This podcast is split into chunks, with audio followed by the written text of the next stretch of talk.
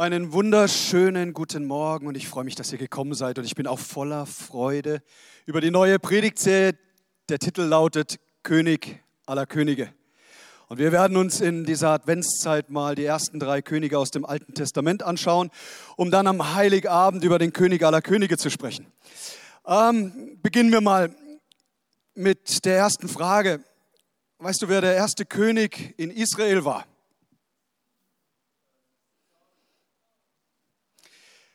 Ähm, ihr müsst ein bisschen mitmachen, sonst funktioniert das nicht. Also nochmal, der erste König, der in Israel eingesetzt wurde, war? Seid ihr euch sicher? Ja. Gut, dann soll es so sein. Der zweite König? Seid ihr ganz sicher? Dann soll es so sein. Der dritte König in Israel? Salomo. Seid ihr ganz sicher? Dann ist das auch so. Und, und jetzt ey, dürfen wir es wirklich nicht vermasseln. Jetzt volle Konzentration. Wer ist der König aller Könige?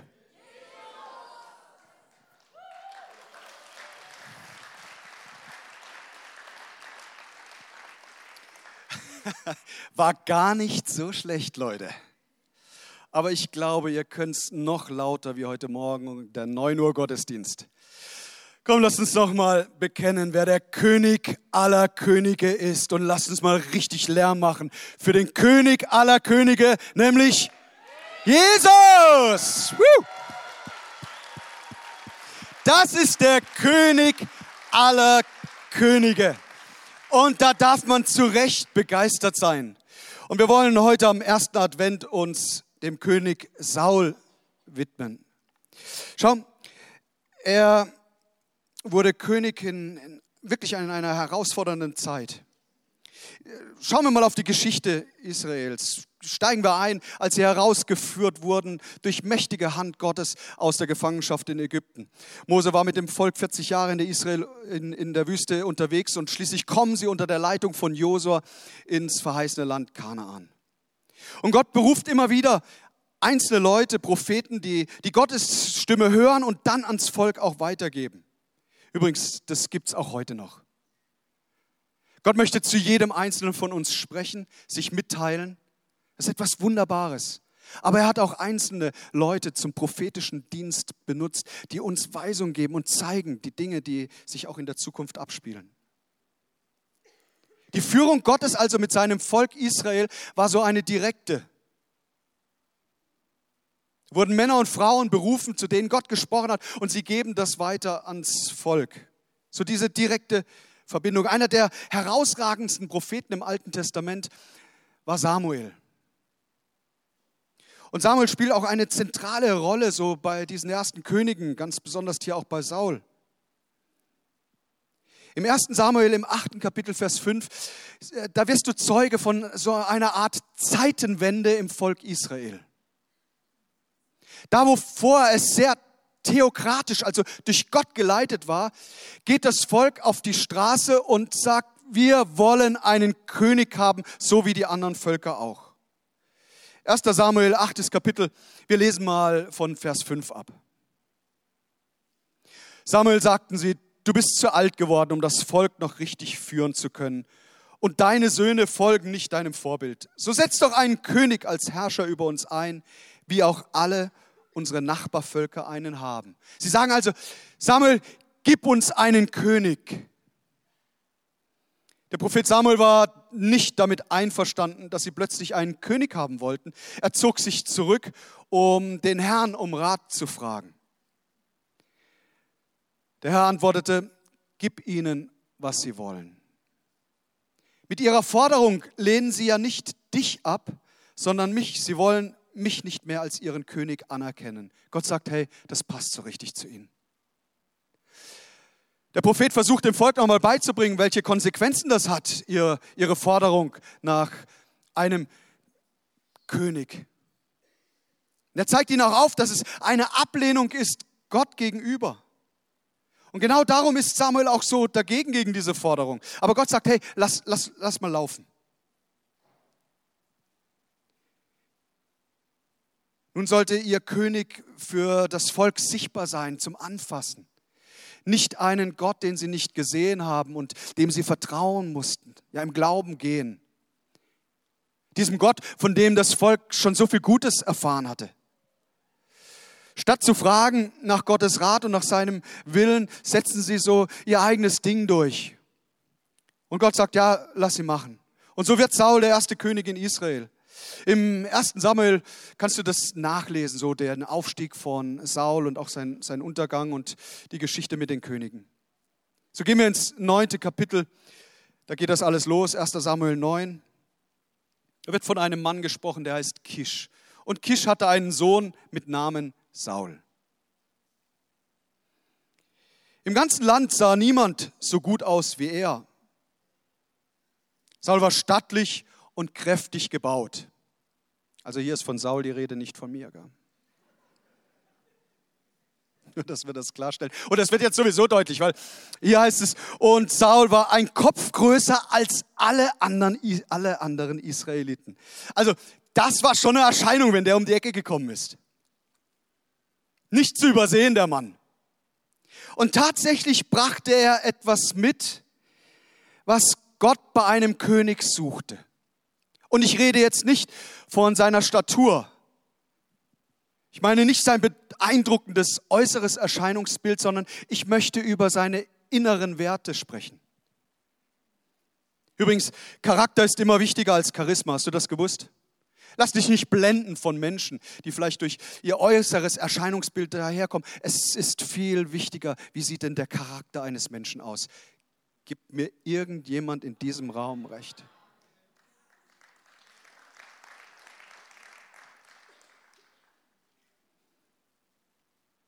Ich spüre regelrecht, wie Einzelne im Raum sitzen und sagen, äh, spricht der von Saul? Ich habe den ganz anders in Erinnerung, als ich meine Bibel gelesen habe. Schau mal, wie dieser Mann eingestiegen ist als, als König.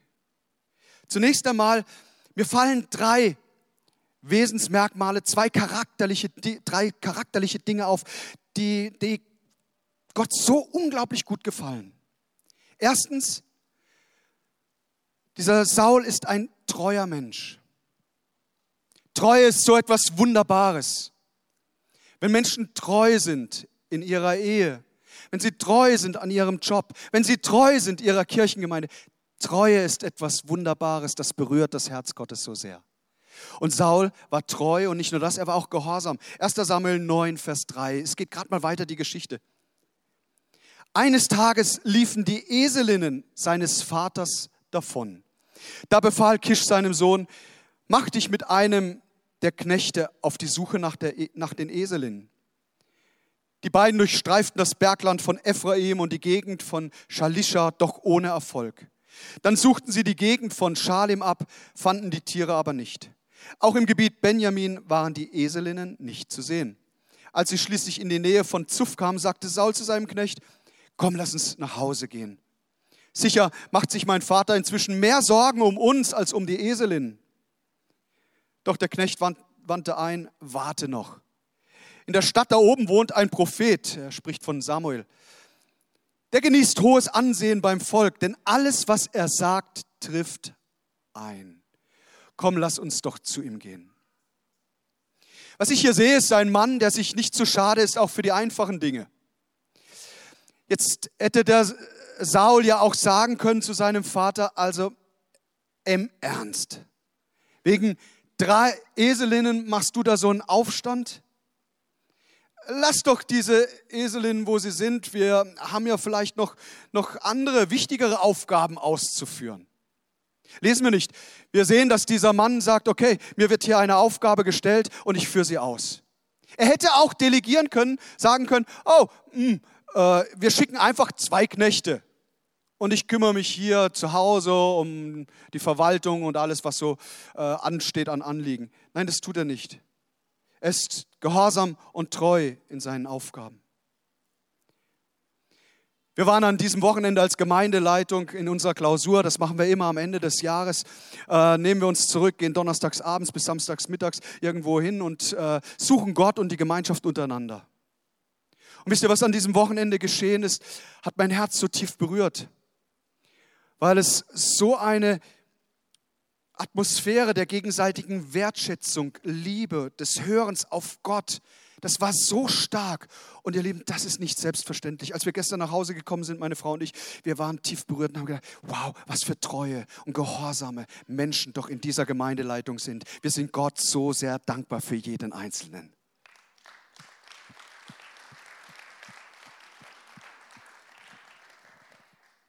Saul startet also durch und Treue und Gehorsam wird sichtbar in seinem Leben. Zweitens, Saul zeichnet sich aus durch Demut. Schau mal erster Samuel neun, Vers zwanzig. Schließlich kommen sie, sie suchen eigentlich Esel und finden einen Propheten, Samuel. Und bei dieser Suche sagt Samuel Folgendes zu ihnen. Er sagt, wegen der Esel, die vor drei Tagen verschwunden sind, brauchst du dir keine Sorgen mehr zu machen. Sie sind gefunden. Wow, gute Nachricht, die da vom Propheten kommt. Ja? Außerdem gehört alles Wertvolle in Israel ohnehin dir und deinen Verwandten. Jetzt wird es ganz prophetisch. Samuel spricht etwas aus, das ist dem Saul selbst noch gar nicht klar. Erstaunt erwidert er nämlich, wie kommst du darauf? Ich bin doch nur ein Benjaminiter. Ich gehöre zum kleinsten, unbedeutendsten Stamm in Israel. Und dann steigert er das noch und er sagt, und meine Sippe ist eine der kleinsten von ganz Benjamin. Also nicht nur der kleinste Stamm, sondern auch noch aus der kleinsten Sippe. Er sagt, du siehst da etwas in mir, das kann ich noch gar nicht sehen. Das ist ein zutiefst demütiges Bekenntnis. Erinnern wir uns daran, wie gerne Gott Menschen gebraucht, die sich nicht selber ins Rampenlicht stellen, sich nicht selber positionieren, sondern die wissen alles in meinem Leben. Ich nehme es dankbar und demütig von Gott an. Schau, ich werde ich werd immer ein bisschen skeptisch, wenn, wenn Leute ankommen und sagen, wow, ich bin die Person, die berufen wurde, die ganze Welt auf den Kopf zu stellen im guten Sinn. Wo steht's Klavier? Ich setze mich ran. Ich bin der, auf den du gewartet hast. Da werde ich so ein bisschen, ein bisschen zurückhaltend. Es gefällt mir viel mehr und meine Beobachtung über die letzten Jahrzehnte ist, dass Gott genau die Menschen gebraucht, die sich erstmal nicht nach vorne drängen, sondern die sagen, oh, bin ich dieser großen Aufgabe überhaupt gewachsen?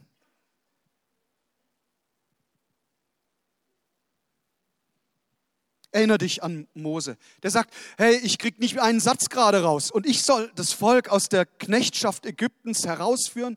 Äh, Gott, du musst dich getäuscht haben. Ich kann nicht deine Wahl sein. Und er war die Wahl Gottes. Denk an Gideon. Denk im Alten Testament an den Propheten Jeremia. Der sagt, ich bin viel zu sündig, ich, ich kann das nicht. Bote sein für dich. Und Gott beruft ihn. Oder an, an den Petrus im Jüngerkreis. Mann, der war sich seiner Schuld so sehr bewusst und sagt, Jesus, meinst du es wirklich ernst, mich neu zu berufen? Und Jesus sagt, ja. Paulus, der so eine zerstörte Vergangenheit gehabt hat, der hat so viel Sünde auf sich geladen. Und dann begegnet Jesus ihm, sein Leben wird verändert und Gott beruft diesen Mann. Und dann schau im Neuen Testament, lese selber nach, was alles geschehen ist. Sauls Reaktion auf Samuel, auf den Propheten, war ein ganz demütiges Bekenntnis. Gott sucht also nicht Menschen, die sich so unglaublich für fähig und stark halten, sondern Gott sucht nach den Menschen, die bereit sind und sagen, Jesus, in, in aller Demut stehe ich vor dir und tu du mit mir, was du tun willst. Drittens, und das ist wohl das Stärkste, Saul ist offen für das Reden Gottes. Zehntes Kapitel, erster Samuel, zehntes Kapitel, Vers neun. Saul verabschiedete sich von Samuel und ging fort. Und jetzt, jetzt hör gut zu, was jetzt kommt. Da veränderte Gott ihn tief in seinem Herzen. Und alles, was der Prophet Samuel vorausgesagt hatte, traf noch am selben Tag ein. Als Saul und sein Knecht schließlich nach Gibea kamen, begegnete ihnen die Gruppe von Propheten. Da wurde Saul vom von Gottes Geist ergriffen, sodass er wie sie voller Hingabe Prophezeiungen aussprach. Gott verändert das Herz von diesem Saul. Er spricht zu ihm und dann spricht er all das, was Gott ihm gesagt hat, auch prophetisch aus. Ich, ich, ich, ich will euch gern mit hineinnehmen in unsere Klausur, in unser Wochenende als Gemeindeleitung. Gestern am Nachmittag, wir feierten das Abendmahl miteinander und dann fingen wir an, auch füreinander zu beten, einander zu segnen und plötzlich öffnete Gott so einen Raum des Übernatürlichen. Es ist nicht, nicht ganz leicht zu erklären, aber plötzlich machte Gott das, was uns vorher verborgen war, brachte es ins Sichtbare, sprach über Einzelne aus. Tränen sind geflossen. Wir waren so tief berührt und merken jeder Einzelne, wie Gott unser Herz verändert zum Guten, zum Besseren, hin zu dem, wie er uns haben will. Ihr Lieben, das ist etwas Wunderbares, wenn genau das geschieht. Und das ist hier bei Saul geschehen. Er machte ihn zu einem neuen Menschen. Und ich möchte heute Morgen sagen, Gott will das immer noch tun, heute auch an diesem Tag. Wenn Sie hier sind, keinen Kontakt mit Gott haben, Gott möchte heute Ihr Herz berühren. Gott ist in der Lage, aus verbitterten, harten Herzen ein weiches zu schaffen, ein neues Leben zu geben, einen neuen Anfang. Egal, was hinter ihnen, was hinter dir liegt, Gott will Neues schaffen und er will dich hineinführen in seine Verheißungen, in seine guten Absichten, die er für jeden Einzelnen von uns hat. So ist unser Gott, ihr Lieben. Mit dreißig Jahren wird Saul König und schau, es gelingt ihm etwas, nämlich diese ganzen unterschiedlichen Stämme zusammenzuführen. Du denkst, oh, die sind doch zusammengeschweißt worden durch die Wüstenwanderung und durch das, was sie in Ägypten erlebt haben. Du täuscht, da war schon jeder Stamm für sich irgendwie, hatte so seine, seinen eigenen Stammesstolz. Und jetzt kommt Saul als König und tatsächlich gelingt ihm etwas. Er, er bringt diese unterschiedlichen Familien auch zusammen.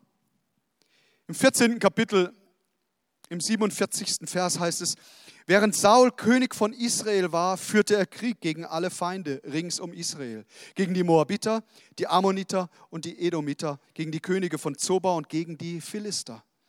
In allen Feldzügen trug er den Sieg davon.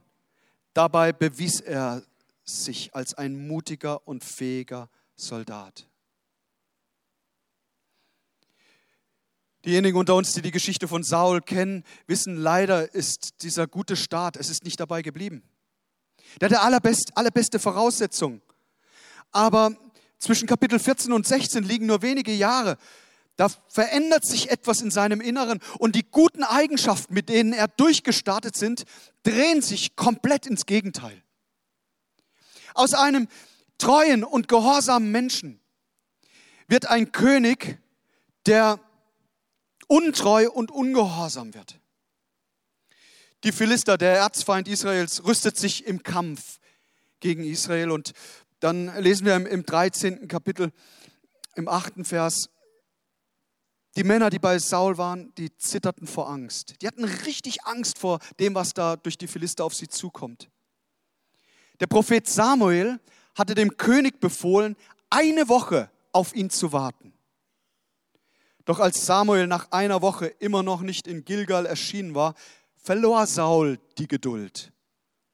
Denn seine Leute begannen schon davonzulaufen. Hey, das war wirklich eine dramatische Situation. Da kommen die Philister, sie wollen in den Krieg ziehen gegen Israel. Und ähm, die ersten Leute, die ersten Soldaten Israels bekommen es mit der Angst zu tun und laufen davon.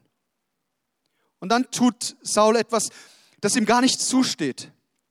Er ließ die Tiere für das Brand- und das Friedensopfer holen und brachte selbst das Opfer dar.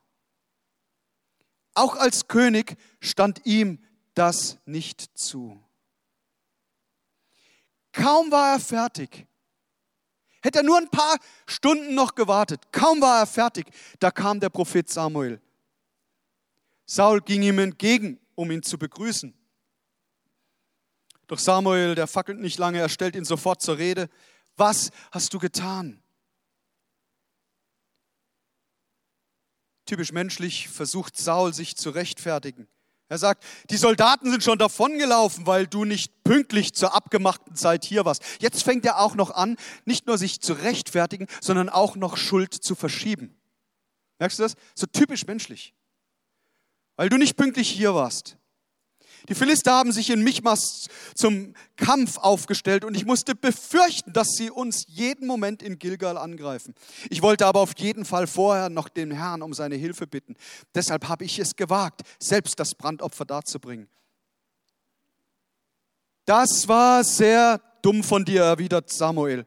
Du hast dem Befehl des Herrn deines Gottes nicht gehorcht. Er wollte dir und deinen Nachkommen für alle Zeiten die Königsherrschaft über Israel geben. Du aber hast sie durch dein voreiliges Handeln verspielt. Saul ist gestartet als ein gehorsamer junger Mann. Papa sagt ihm, geh und such die Esel, und er tut's. Nun sagt der Prophet zu ihm, warte auf mein Kommen, und er ist komplett ungehorsam. Er zieht die Sache durch, nimmt es selbst in die Hand. Er fängt an zu opfern, und dann steht plötzlich der Prophet Samuel vor ihm. Er nimmt sich also, Saul nimmt sich etwas, was ihm gar nicht zusteht.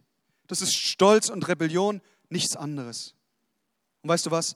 Das kann Gott niemals segnen. Wie oft habe ich beobachtet, wie Menschen sich positionieren wollten und sich etwas genommen haben, was ihnen nicht zusteht. In allen Bereichen des Lebens, aber eben auch in der Kirche.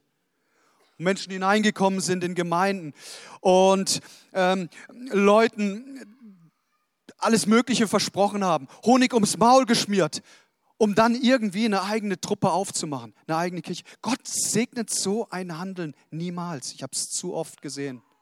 Wer sich selbst erhöht, heißt es, den wird Gott erniedrigen. Und wer sich erniedrigt unter die mächtige Hand Gottes, den wird Gott. Saul wird stolz und habgierig. Auch hier gibt es eine Geschichte im fünfzehnten Kapitel im ersten Samuel. Da gehen sie in den Kampf gegen die Amalekiter, und da die Botschaft Gottes war ganz klar. Behaltet nichts aus diesem Krieg zurück. Und was tun sie? Agag, ihren König, nahm Saul lebend gefangen. Ihn verschonten Saul und seine Soldaten. Auch die besten Schafe und Ziegen, Lämmer, Rinder und das Mastvieh ließen sie am Leben. Alle gesunden und kräftigen Tiere waren ihnen zu schade zum Schlachten. Sie töteten nur das schwächliche Vieh, von dem sie sich keinen Nutzen versprachen. Es wirkt ein bisschen befremdlich für uns in unserer Zeit, aber im Alten Testament ähm, sagt Gott ganz klar, hey, verschont da niemanden. Und Saul fragt nicht nach Gottes Rat, sondern tut wieder einfach sein eigenes Ding. Warum? Weil er stolz geworden ist und weil da Habgier in sein Leben kam. erster Samuel fünfzehn, Vers neunzehn. Der Prophet sagt, warum hast du dem Herrn nicht gehorcht? Warum hast du dich gierig auf die Beute gestürzt und gerade das getan, was der Herr dir verboten hatte? Dann kommen eine Ansammlung von Halbwahrheiten von Saul, von, von Ausreden, die folgen, von Schuldverschiebung, eben all das, was man ja auch bei sich selbst ab und an kennt. Und drittens, und das ist sicherlich das Schlimmste, was folgte im Leben von Saul, er hörte nicht mehr auf Gott. erster Samuel fünfzehn, Vers vierundzwanzig. Saul sagte zu Samuel, ich habe gesündigt, dass ich den Befehl des Herrn und deine Worte übertreten habe. Denn ich fürchtete das Volk und hörte auf seine Stimme. Saul sagte zu Samuel, ich habe gesündigt, dass ich den Befehl des Herrn und deine Worte übertreten habe. Er sagt, ich fürchtete das Volk und hörte auf seine Stimme. Also es war ihm völlig klar, die Verfehlung lag darin, dass er Menschenwort über Gottes Wort gesetzt hat. Und wisst ihr, das war der Untergang auch für ihn. Am Anfang seines Lebens folgte er Gott, er hörte auf die Stimme. Er war begeistert von dem, was Gott in sein Leben hineingesprochen hat. Es, Gott hat sein Herz verwandelt, verändert. Und dann, nur wenige Jahre später, lässt er es zu, dass da Stimmen in sein Leben kommen, die so antigöttlich sind, die sich so gegen Gottes Wort auch wenden. Saul war plötzlich die Meinung der Menschen viel wichtiger als die Meinung, die Gott über ihn hatte. erster Samuel fünfzehn, Vers zweiundzwanzig. Was denkst du, worüber freut sich der Herr mehr? Über viele Brand- und Schlachtopfer oder über Gehorsam gegenüber seinen Weisungen?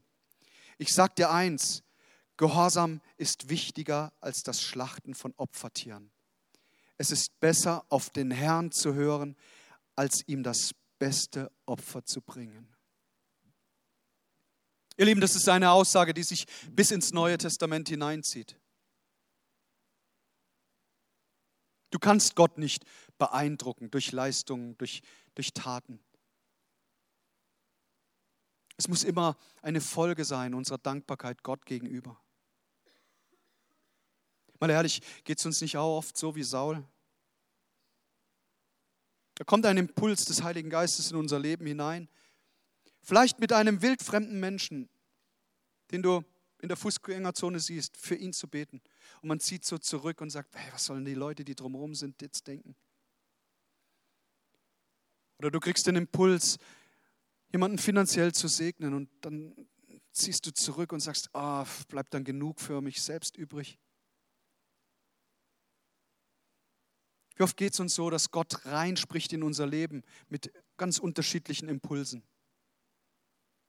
Und wir sind eben nicht gehorsam. Nicht, dass wir uns falsch verstehen. Ein Opfer zu bringen, davon spricht auch das Neue Testament.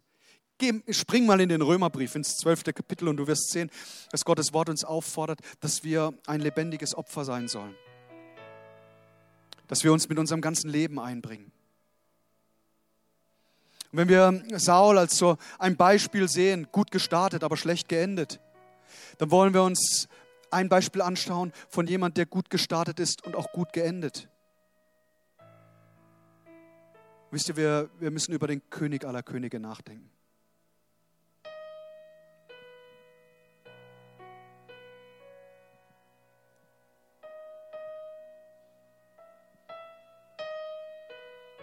Hebräer dreizehn, Vers sieben, gedenkt eurer Lehrer, die euch das Wort Gottes gesagt haben. Ihr Ende schaut an und folgt dem Beispiel ihres Glaubens.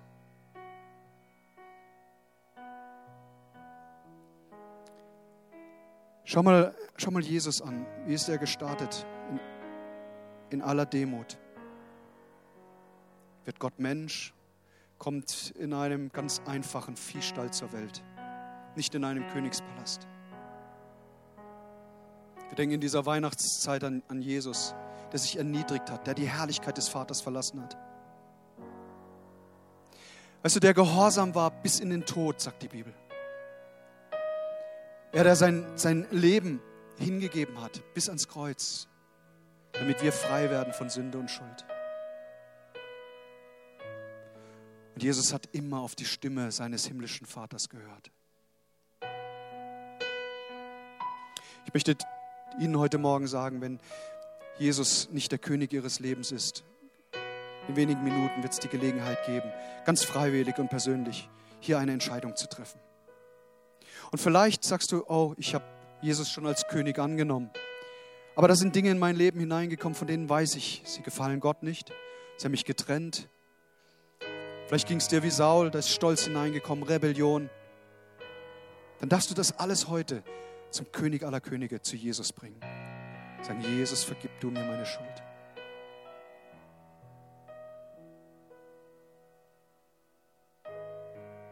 Ich lade euch ein, aufzustehen.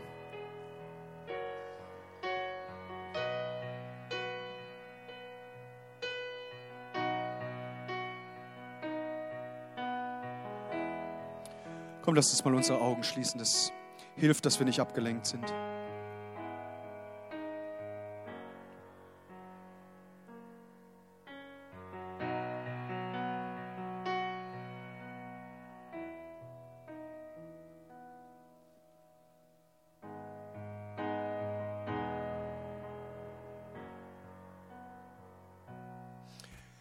Wenn wir stehen und niemand umherschaut, möchte ich gerne fragen, wer heute Morgen hier ist. Und wenn Sie sagen, ich habe noch keine persönliche Beziehung zu Jesus, dem König aller Könige, aber wenn es einen Gott gibt, dann möchte ich ihn einladen, in mein Leben zu kommen. Dann würde ich mich so sehr freuen, wenn Sie einfach Ihre Hand dem Himmel entgegenstrecken und damit signalisieren Sie, Jesus, ich lade dich ein, sei du Herr meines Lebens. Vielen Dank, Dankeschön, Dankeschön.